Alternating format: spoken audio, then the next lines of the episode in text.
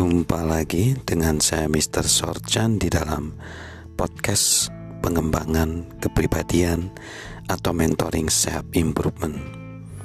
Muncul semangat, harapan dan kredibilitas muncul semangat, harapan dan kredibilitas luar biasa ketika seseorang yang pernah berada di posisi yang sama mengalami kesulitan namun berhasil keluar dan sukses.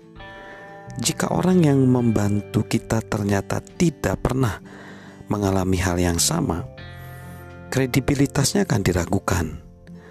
Jika mereka pernah mengalaminya namun berhasil lolos, mereka akan berdiri dengan tegap dan berkata, "Kemari, datanglah ke tempatku berdiri."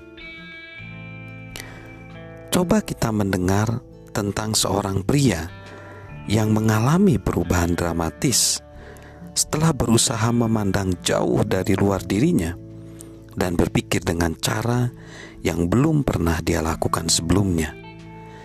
Dia dinobatkan sebagai salah satu penadam modal paling kuat dan berpengaruh pada waktu itu, serta dilaporkan telah menghasilkan uang sebesar 100 juta US dollar setahun. Namun dia memilih berhenti bekerja Mengapa dia melakukan itu? Karena catatan yang ia terima dari putrinya. Pria itu adalah Muhammad L. Erian, CEO PIMCO, PAMCO, sebuah perusahaan investasi yang mengelola lebih dari 2 triliun US dollar. Suatu hari, L. Erian meminta putrinya melakukan pekerjaan rumah tangga namun tidak segera dikerjakan. Ketika sang, sang ayahnya mulai protes, sang putri justru pergi ke kamarnya dan kembali dengan membawa catatan berisi daftar peristiwa penting yang telah dilewatkan ayahnya. Di dalamnya termasuk hari pertama sekolah, pertandingan sepak bola musim pertama, pertemuan orang tua dan guru, dan parade Halloween. Semuanya ada 22 kegiatan. Dan tahun ajaran sekolah belum selesai, kata L. Erian. Dia takkan bisa melupakan apa yang dirasakan kala itu.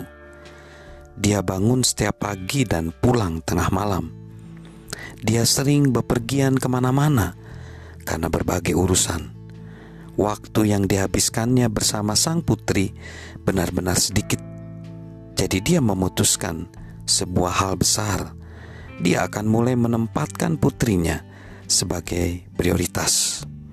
Dan pada bulan Januari tahun 2014, ia berpamitan dan memutuskan meninggalkan PIMCO pada bulan Maret.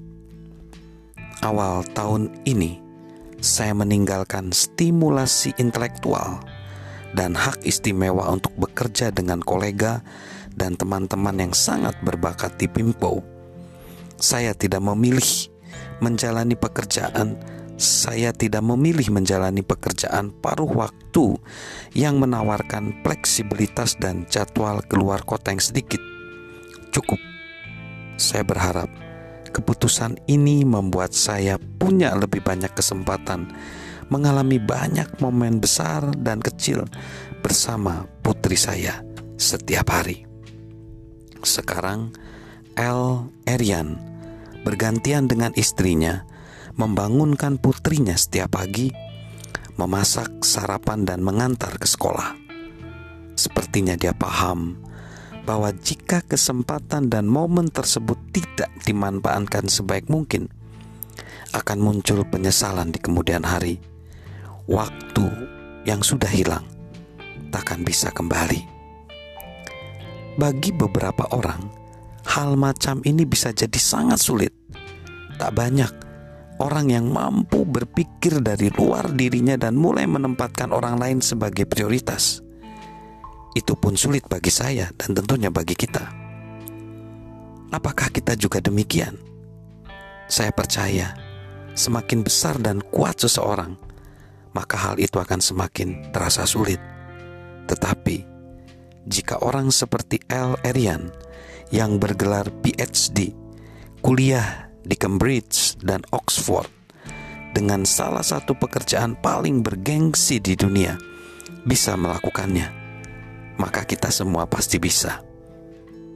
L. Erian mengakui bahwa tidak semua orang mampu melepaskan pekerjaan hanya untuk menghabiskan lebih banyak waktu di rumah. Tapi itu bukan kuncinya. Hal yang perlu dirubah adalah hati kita, sikap kita. Kita memurnikan motivasi. Kita tidak bisa membiarkan sikap egois menguasai kita.